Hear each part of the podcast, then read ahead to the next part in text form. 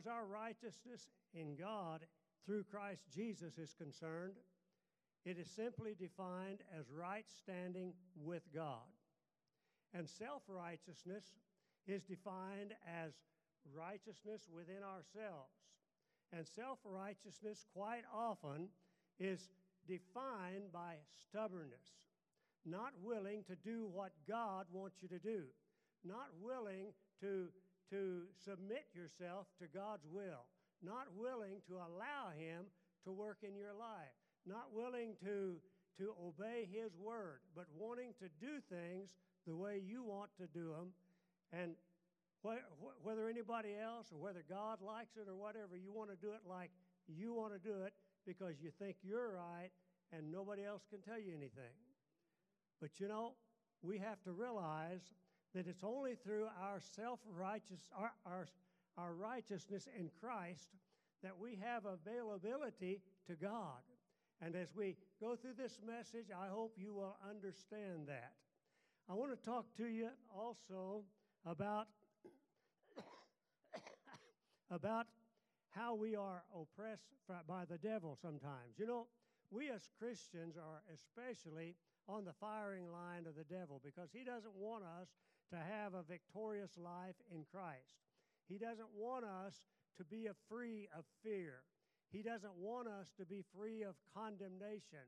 He doesn't want us to be free of, of an inferior complex. He doesn't want us to be free of, of guilt. He wants us to think that even though we have received the forgiveness of Christ, we are still somehow guilty of the things that we have done. Now, when we receive Christ as our Savior and we receive the righteousness of Christ uh, in us, doesn't mean necessarily that we're going to live a perfect life. We're going to make mistakes. We're going to sin once in a while, probably. Now, you might be like some folk, live a perfect life, but not very many of us can do that. But we are going to make mistakes. And God, the righteousness in Christ means that God has forgiven us, and these mistakes, when we come to Him and ask His forgiveness, He will forgive us and He will not hold it against us.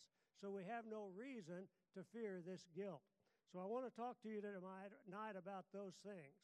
But there are some, some principles that I think we need to know about serving God.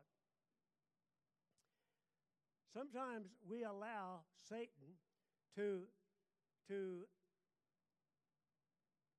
to, push, our, to push us to the extent that we don't feel like that we have access to the power of God. But we always, when we are secure in Jesus Christ, we always have access to the power of God. And we can call that in when we need it. And it, it, be assured that you are going to receive a battle from Satan. There's going to be times in this life that things don't go right. And we live in a carnal world, even though we spiritually we are pure, we are still in a carnal body, and we experience things that come about that cause us problems. But we know that we have Jesus Christ in our hearts, that He will take us through. Now, first of all, we must realize that the righteousness of God is a gift of God through Jesus Christ. We can't get it ourselves. We can't do anything to earn it. It's not possible for us to live a life that's fine enough to earn the gift of, of, of God. And so we have to realize that this is a gift of Jesus Christ. And we have to know, as Paul wrote in Romans concerning the righteousness of Christ as Paul was getting ready to go to the church of Rome and visit them, which he had wanted to do, but he, he got to visit them, but not the way he wanted to. But anyway, as he wrote to them in, in the fifth chapter of his, his uh, book of Romans, he said, For if, if by one man's offense death reigned through the one much more those who receive abundance of grace and the gift of righteousness will reign in the life in life through one Jesus Christ. When Christ came and Christ lived his life on this earth, he was sent by God. God sent his only begotten Son. And when he died for us, he secured our salvation. How did he secure our salvation? He secured our salvation by shedding his precious blood on the cross. He secured our healing by his stripes upon his back and upon his body all over him. He secured these things. Isaiah promised that when he prophesied of the future, when he said he was wounded for our transgressions, he was bruised for our iniquity, and the chastisement of our peace was upon him. And with his stripes we are healed. Yes, we have Jesus Christ as our Lord and Savior, and this is the way that we gain the righteousness of God. The righteousness of Christ is different from our self righteousness, as I explained, and we have to realize that. But we also have to know that when we follow the path of self righteousness, there are penalties for that. Think of a man that we're all familiar with, I'm sure. His name was King Saul in the Old Testament. In 1 Samuel, we read where he displeased God because he took it upon himself to do what he wanted to do, the way he wanted to do, and, and try to get the result that he wanted to get. Well, we find out from the word that he didn't get that result that he wanted. He was going to face the Philistines one time in a battle, and he was told by Samuel the prophet to wait, and Samuel would come and sacrifice to God, and God would give him the victory. And he also told him, he said, when you go and you fight the Philistines, don't leave anyone alive, destroy them all. Not only the people, but destroy all the cattle, all the lambs, all the, the goats, everything, and don't bring anything back. So Samuel decided when Paul seemed, or Saul seemed to be late for the, uh, for the uh, uh, meeting that they were supposed to have, Saul decided that he would sacrifice to God himself. And only Sa- Samuel was supposed to do that. So Saul made his sacrifice and he went out and he fought the Philistines. And yes, God gave him victory over the Philistines. He came back and Samuel was waiting for him. And Samuel said, Why did you disobey God? Why did you not wait and let me sacrifice to God? And God would have accepted it. And Samuel said, Well, it was just, you were just too late. And so uh, Samuel told Saul, he said, This is your problem. You don't respect God. He didn't say that in that, those words, but he, he simply, that's what he meant. And he said, Here's what's going to happen because of that. He said, You disobeyed God in the sacrifice, and you disobeyed God after the battle was over. And the way he did that, of course, he disobeyed God in the sacrifice, but the way he disobeyed God in the battle was that he didn't kill everybody. He brought some of the choice cattle, some of the choice sheep, some of the choice uh, an- other animals, and brought them back to his, his kingdom. And he also brought the king of the Philistines back. This was a sign of pride. It was the, the uh, custom in those days when a king went out and conquered another king was for him to bring the other king back and either cut his finger, his thumbs and his toes off and make him eat at the king's table for the rest of his life or to kill him. And Saul killed the king of Philist- Phil- the Philistines. But listen what happened.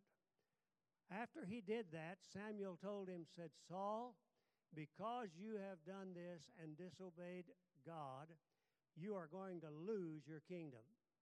You will not be king over Israel for the uh, continually. Your your sons will not be king after you, and your throne will be lost there will be another come and take your throne. And we know, of course, that was David, who was called a man after God's own heart. What happened to David's kingdom? God promised David a kingdom that there would be no end to. Why? Because he was was faithful to God and he was not a rebellious individual and he did not want to do things his own way. He wanted God's will in his life. And I tell you this night that when we want God's will in our life, that is the most precious thing and the best thing that we can want. Also, Proverbs 14 and 2 talks about uh, pride itself. And Solomon, who was a king, a great king, you, you know Solomon. Who doesn't know Solomon? That's what I thought everybody did. But Solomon, he was very blessed of God. God gave him a tremendous blessing. First of all, he put him over the house of Israel. He was king. Second of all, he came to him and he asked him, what would he want? He, gave, he asked for wisdom, and God gave him wisdom, and he became the wisest man in the world. Also, God gave him riches, and he became the richest man at that time. But you know, Solomon didn't always follow God. Solomon began to marry women who were outside of the Jewish faith. He married, for example, in order to make a treaty between Israel and Egypt, he married the, the Pharaoh's daughter and brought her into his house and he made altars for her to worship her gods by. And he began to worship those gods. And at the end of his life, he was not so pleasing to God. So Solomon wrote, the man with all the wisdom, wrote in the 14th chapter, the second verse, he said, There is a way that seems righteous to a man, but at the end thereof is the way of death. What does he mean, death? He didn't mean death like we die and be buried. He meant eternal death. He meant eternal death, not eternal life. Obedience to God is eternal life. Also, Jesus died on the cross, as I said, to redeem us and ha- that we could have this righteousness. 1 Peter 2:24 tells us that who in himself, speaking of Jesus, bore our sins in his own body, that on the tree that we, talking about the cross when he said on the tree, that we, being dead to sin, should live unto righteousness, by whose stripes ye are healed. Only through Jesus Christ. Christ is our substitute. Why? Because he loved us. How much did he love us? He loved us enough to die for us. You know, I'm convinced, now I could be wrong on this, if, I, if I'm wrong, well, I'm just wrong. But I'm convinced that Jesus didn't have to come down to earth if he didn't want to. I'm convinced he came because he wanted to. He came because he wanted to fulfill God's will, for one thing, and he wanted to be the sacrifice for us that the Bible talks about in Revelation that was slain from the foundation of the earth. He wanted to. He loved us enough that he wanted to come down and die and shed his blood and suffer on the cross that we might have salvation, that we might have righteousness in God. He came as our substitute. John 3:16 says, "For the for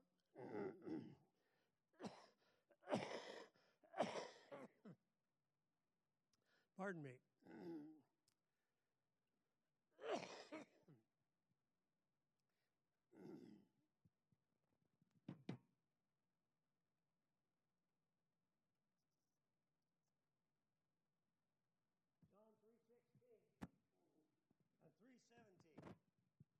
For God so loved the world that he gave his only begotten Son, that whosoever believeth in him should not perish, but have everlasting life. For God sent not his Son into the world, but that the world might be saved. That's why Jesus came, to make us righteous before God. And so we read also in 2 Corinthians 5:21 talking about uh, Jesus says, For he made him, God made him, Jesus, who knew no sin, to be sin for us, that we might become the righteousness of God in him. Folks, when we when we are in Jesus Christ, we are automatically righteous before God. you know why we're automatically righteous before God because before Jesus comes into our life, we're dirty, filthy with sin. But when Jesus comes into our life and we ask Him to forgive us of our sins, He washes all of that away and He makes us pure and clean that we can face God, just like Adam and Eve did one time before they partook of the fruit that, of knowledge of good or evil in the Garden of Eden. So we can stand before God pure with through Jesus Christ after He redeems us. They also must know that righteousness is not for a selective few. We sometimes think that there's only, well, some people think there's only going to be certain people enter into heaven. And you know, I kind of think that too. Do you? You know why I say that? Only because people who have asked Jesus to forgive him of their sins are going to enter into heaven. So some people think you don't have to do that to enter into heaven. But I'll guarantee you, when we get to the gates of glory, that, well, I'll say it this way St. Peter's going to say, Did you meet Jesus? Did you ask him forgiveness of your sins? If not, you go that way. If so, come in and enjoy life. That's kind of a crude way of putting it, but that's about what's going to happen. Because when we go before the judgment seat of Christ, what question is going to be asked? We will say that some will say, God, didn't we cast out na- devil, devils in your name? Didn't we heal the sick in your name? Didn't we do this and didn't we do that in your name? And what's he going to say? He's going to say, Depart from me, you workers of iniquity. I never knew you. But others, he's going to say to the sheep who have accepted Christ, he's going to say, Enter in to the gates of heaven. So, this righteousness is not only for our victory, but this righteousness is for our salvation. Paul wrote to the Romans again in the third chapter, the 21st and 22nd verse, said, But now the righteousness of God apart from the law is revealed, believing, being witnessed by the law and the prophets, even the righteousness of God through faith in Jesus Christ and all on whom believe. God is not a respecter of person because he is willing that all should come to him. Peter wrote in the second in second Peter said that God is not willing that any should perish, but that all should come to repentance. And so it's also shown in John 3:16 that I read or I quoted to you. The word says for whosoever. Now, who is a whosoever? I'm a whosoever, and you're a whosoever. The man and woman walking on the street, they're a whosoever. They are the ones God are interested in, all of us. And God is no respecter of person. He wants us to receive Him and come into His righteousness. Next, the righteousness of God we must be cognizant of is that the righteousness of God through Christ comes through faith. It doesn't come through any way but faith. Because if we don't believe in Him, we can't be saved. And so the faith that we exercise gives us that, that righteousness that enables us to be in communication with God. Ephesians 2 8 and 9, Paul wrote to the Christians, said, For by grace are you saved through faith. And that not of yourselves, it is the gift of God. As I said earlier, there's nothing that we can do, nothing that we can say that will get, make us righteous. But the grace has made it possible for us to come and ask Jesus for, to forgive our sins, and He will make us righteous. When we believe in Christ and confess Him as our personal Savior, we are made righteous because, as I said, the blood covers us and replaces the unrighteousness that is in us with the righteousness of God. Romans 10:10 says, "For with the heart one believes unto righteousness, and with the mouth confession is made unto salvation." Because the cleansing of the blood, we're pure before God. Because of the purity through Christ, we can come directly into the throne of our Father. Hebrews 4:15 and 16 makes this very true. Talking of Jesus Christ, the writer of the Hebrews says, For we do not have a high priest, which is Jesus Christ, who cannot be or cannot be touched by the feelings of our infirmities, or as the New King James puts it, who cannot sympathize with our weakness, but was in all points tempted like we are, yet without sin. Now here is my what part of this scripture I like. It says, "Let us therefore come boldly before the throne of grace, that we may, may find mercy and grace and help in the time of need." Jesus came, lived for 33 years on this earth. He came, left his godly uh, being, his spiritual being, came in a human form. He grew up as a child. He suffered the things a child would. He knew what sickness was, I'm sure. He knew what hardship was. He didn't have a lot of, of comforts in life. In other words, he experienced the envy, he experienced the guilt, he experienced the fear, he experienced uh, all of these things that we sometimes allow Satan to put upon us. Some people say he didn't feel, feel those, but I say he did because if he didn't, he couldn't sympathize with us when we feel it. But I'll tell you what, when you come to the throne of God and you, well, did you know that when we pray, we are actually in the throne of God spiritually? We're standing here in church or we're in our bedroom, kneeling in our bed, or we're sitting at a table and praying. But spiritually, we are in the throne of God before God. That's what Hebrews tells us right here. We can come in boldly before the throne of grace and bring our needs to Him, and He'll supply those needs. Because He said another place in His Word that He would supply every need that we had. He didn't say He'd supply our wants, but He said He would supply our needs. So Jesus is the formula to the self righteousness or the, the righteousness of God.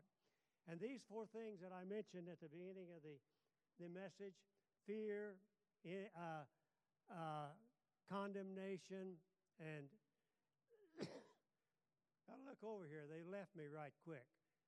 When you get older, that happens to you guilt, condemnation, fear, and inferiority.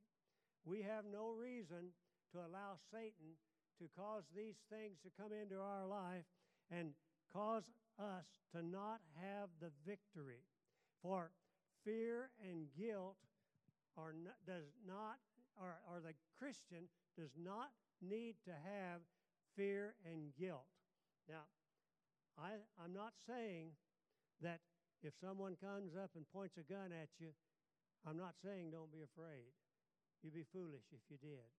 But we have to transfer that fear into belief that God will take care of us. Let me give you an example. This is, a, this is what I consider a real miracle. I have some, well, Donna and I have some friends that live in El Paso. They are missionaries to Mexico. They've been down there, mm, I think, about 30 years, maybe, no, about 35 years, I think. And they've established six or seven churches just south of Juarez, Mexico. And this, they are members, are, or they work with the uh, Casas de Cristo, houses of Christ, building houses for Mexicans that, are, that can't afford to have houses. And they were, they were worshiping in a church in south part of Juarez, not one of the better parts of Juarez, and they were in the service and they heard shooting outside. So they all came to the altar and began to praise God and worship Him. And Joe Borntrager, my friend, he, he was the, the uh, missionary there. He was preaching or was preaching that night at the church. And two men came in from the church and they told the people, they, they threatened the people and all that they made them get down on the floor. And so Joe wouldn't do that. Joe said he just I just stood there. And said the man came to him and pulled out his pistol and he pointed it right between his eyes. He said, If you don't get down on that floor, I'll kill you. And Joe says, I'm not getting down. He said to pull, pull the trigger, and the gun didn't go off. And the man couldn't understand it.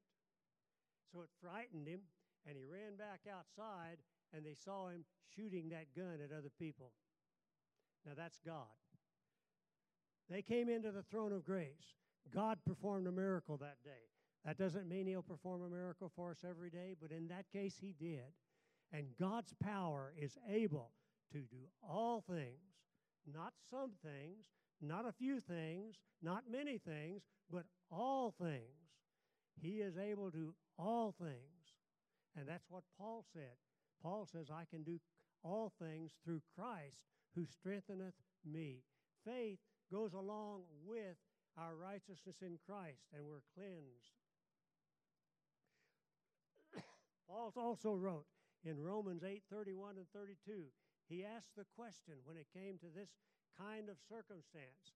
He said, what shall I what shall we say then to these things talking about trials and temptations and believe me the, the Roman Christians were going through those trials and temptation such as we have never seen, and I hope we never have to see. But he says, What shall we say then to these things? If God be for us, who can be against us? We serve the omnipotent power. We serve the who I am. We say we serve the great God of glory. We serve the God who created all things. We serve the God who can do all things and will do things for us. Paul also wrote, I can do all things through Christ Jesus who strengtheneth me. We can say, as David did in Psalms 21 or 27 and 1, said, The Lord is my light and my salvation. Whom shall I fear? And folks, when it comes to Satan, we can stand up and we can say, as David did, The Lord is my light and my salvation, and I don't need to fear you we can positively say we don't need to fear the devil nor anything he can do to us because God is with us and God will deliver us. Just like he did a man one time, a long time ago, called Daniel. he delivered Daniel from the lion's den. We'll talk about that in just a minute, how he did that and why he did it. But fear can torment us if we allow it to. If we allow fear, we allow uh, Satan to cause us to be afraid of what he can do. And don't get me wrong, Satan is powerful. And Satan, you know how Satan acts? Satan acts through lies, part part truths. He acts through propaganda. He acts through, uh, and he uses the Word of God because he knows the Word of God. He knows what has been, and he knows what is going to happen.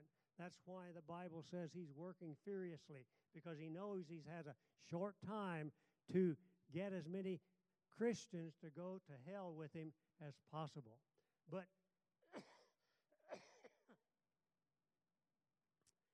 because we are we are righteous in Christ, we never need to feel inferior to anyone or anything, even to the devil.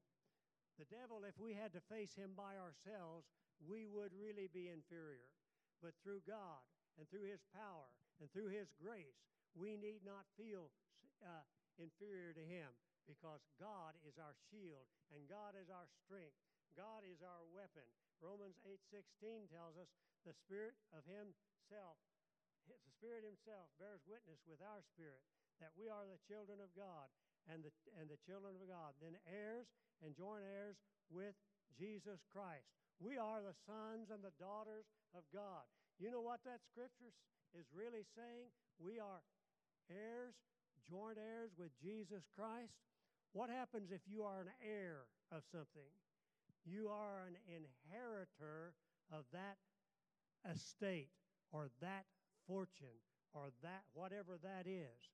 We are heirs, joint heirs with Jesus Christ, the very Son of God, and we inherit what God has for us. God is our King, God is our Lord, and we are partakers of that divine nature, and we have His righteousness within us. We have victory. 2 Peter 1 and 4 says, Whereby we are given, eh, eh, whereby are given unto us exceeding great and precious promises, by, that by these you might be partakers of divine nature, having escaped the corruption that is in the world through lust. We are divine Christians. We are divine people, not physically, but spiritually, because we are the sons and the daughters of God. Because of the righteousness of Christ in us, our prayers will be effective. Our prayers will be effective. Did you hear that? God will answer our prayers. It requires a few things, though. Number one, Jesus told his disciples, He said, if, you be, if my words abide in you and ye abide in me, what over, whatever you shall ask, ye shall receive. Now, what's that telling us? It's telling us if we need, if we know the Word of God, we live according to the Word of God and according to Christ, then we can come boldly into the throne of God and we can ask what we want or what we need. And when we ask what we want, if we are living in Jesus Christ and we have His righteousness and, and we're living according, his, according to His Word, we will ask according to His will and not according to our will. James tells us that if we ask of our own lust or our own desires, excuse me, then we will not receive it. But when we ask in the will of God, we will receive. James also tells us that the effectual, fervent prayer of a righteous man avails much. That means that we are, have power through prayer and our prayers will get the job done. I don't know about you, but I have faith in what God will do for me. 1 Peter 3:12 says for the eyes of the Lord. Now this is wonderful to me. For the eyes of the Lord are on the righteous. What does that mean? That means that God is watching us all the time. He's watching us to take care of us. He's watching us to provide for us. His eyes are on us all of the time. For the eyes of the Lord are on the righteous, and his ears are open to our prayers. God doesn't sleep, God doesn't slumber. God's awake all the time. God hears us when we come to him. God hears us when we are driving down the highway and we, we come to an emergency and we pray right then. God help us. His ears are open to us. He hears us. God hears us in all emergencies. He hears us when we praise Him. He hears us when we ask Him for our needs. God's ears are always open to our prayer. Because we are the righteousness of God through Jesus Christ, we can defeat the devil. All we have to do is appropriate that righteousness. It's just like, it's just like, uh, well, for the lack of a better illustration, it's just like if there was a th- were a thousand dollars on that front pew, and it was there, and nobody appropriated it, it couldn't be spent. It'd still be there. But if someone came across, came around, picked it up, and used it, they could they could spend it and they could buy something with it. The same thing with our righteousness in God. If we don't appropriate that righteousness in our life and we use it and we believe in it, then it does us no good as far as defeating the devil. Oh, when we're righteous, when we ask God, when we ask Christ to forgive us our, our sins, yes, we're pure, we're clean, but we have to appropriate. Just like the Holy Ghost. We can have the Holy Ghost dwelling within us, but if we don't allow Him to lead us and guide us, then what's the use of having Him within us? If we don't allow Him to teach us the word when we read it, if we don't allow Him to, to lead us to people and, and help us take advantage of, of testifying to people, what's the use of having Him in our heart? All He is, He just stays in. We kind of combine Him up, but we utilize Him, we appropriate Him into our lives. And we do that same thing with the righteousness of Jesus Christ, our righteousness of Christ toward God, and our faith in Him. Put those two things together, and we can and will live a victorious life in Jesus Christ. I have one more thing to say. I guess two more things to say. Ask yourself this question Do I have the righteousness of God in Christ in me? Am I righteous before Him? If you can say yes, wonderful. That means you've accepted Jesus Christ as your Savior. But if you can't positively, absolutely, without question say that, that means you need to ask Jesus Christ to forgive you of your sins and obtain that righteousness in God. so I'm going to leave you right there. You know, you know, I probably everyone in here has the righteousness of God, but I don't know what's in your heart. That's between you and God, and it's up to you. And if you don't have the righteousness of God in your heart, then get it by asking Jesus to forgive your sins. Father, thank you tonight for the joy that we have of serving you. Thank you for the privilege that we have of being called sons and daughters of God. Thank you for the privilege we have of having access to your great power. Thank you for the privilege we have of coming in to your throne, throne room and bringing our needs and our desires and our praises before you. Thank you, Father, because you are our King and our Lord, and that we know that you will always be with us and we can count on that, Father. We ask that you guide us and direct us as we go our ways this week, Father. Help us that we can utilize that sweet Holy Spirit who dwells within us, who gives us power. As the word says, you shall receive power after the Spirit has come upon you, and you shall be witnesses unto me in Jerusalem, Judea, Samaria, and unto the uttermost parts of the world.